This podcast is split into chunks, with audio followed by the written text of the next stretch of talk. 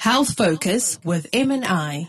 Die Medical Nutritional Institute fokus vir die afgelope 20 jaar op die metabooliese sindroom. Dis 'n toestand wat jou risiko vir diabetes en kardiovaskulêre siektes aansienlik verhoog. Vandag gesels ek met Sanja van Wyk van die Medical Nutritional Institute oor diabetes en hartgesondheid. 'n Groot realiteit is dat 80% van diabetes sterf as gevolg van kardiovaskulêre siektes en daarom is dit noodsaaklik dat alle diabetes hartgesondheid 'n prioriteit maak. By MNI plaas ons baie klem daarop om die onderliggende oorsaak van 'n siektetoestand aan te spreek en insulienweerstandigheid is 'n primêre rolspeler in beide diabetes en kardiovaskulêre gesondheid. Sanja, verduidelik asseblief 'n bietjie meer hieroor. Die toestand insulienweerstandigheid veroorsaak dat jou liggaamselle energie minder effektief kan gebruik en jou bloedglikose vlakke styg. In 'n poging om bloedglikose vlakke te stabiliseer, stimuleer insulien dan vetproduksie. En dit beteken oortollige glikose word omgeskakel en gestoor as vet wat trigliserides genoem word. Nou dis belangrik om te verstaan dat koolhidrate, verfynde suikers, gaskoeldranke en alkoholverbruik en boonop in die teenwoordigheid van insulienweerstandigheid jou trigliseried vlakke aansienlik kan verhoog. En daarom is verhoogde trigliseried vlakke dikwels dan ook die eerste aan aanduiding van insulienweerstandigheid of selfs reeds diabetes.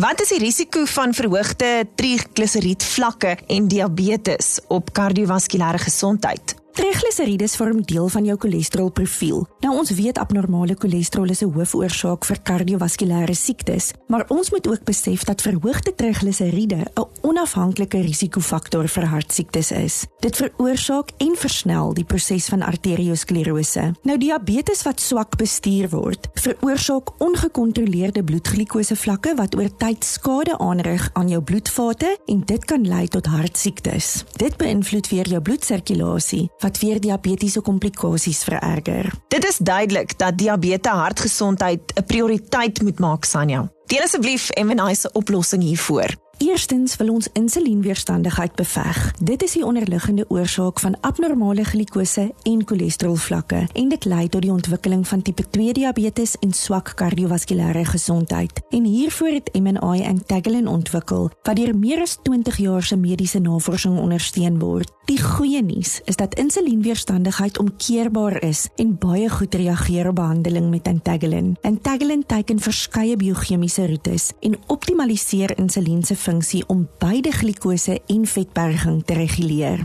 Dit herstel en ondersteun jou metabolisme vir suksesvolle en volhoubare gewigsverlies. Maar wat Antagelin uniek maak, is dat dit verdere meganismes teiken wat nie net lei tot 'n metabooliese effek van verlaagde bloedsuiker nie, maar dit bied ook addisionele kardiovaskulêre voordele met 'n merkbare afname in die risiko van sterftes as gevolg van kardiovaskulêre siektes. Diabetes kan hulle gesondheidsdoelwitte bereik met Antagelin van MNI. Dit is beskikbaar by alle apteke en onthou dring aan op die oorspronklike Antagelin. En vir enige navrae, kontak MNI se paneel van kundiges per e-pos by expert@mnilifestyle.co.za. Dit dan Sanja van Wyk, produkspesialis van MNI. Onthou, hierdie is nie 'n plaasvervanger vir professionele mediese advies nie. Spreek altyd jou geneesheer om spesifieke behandeling vir 'n siektetoestand te ontvang. Health Focus with M&I.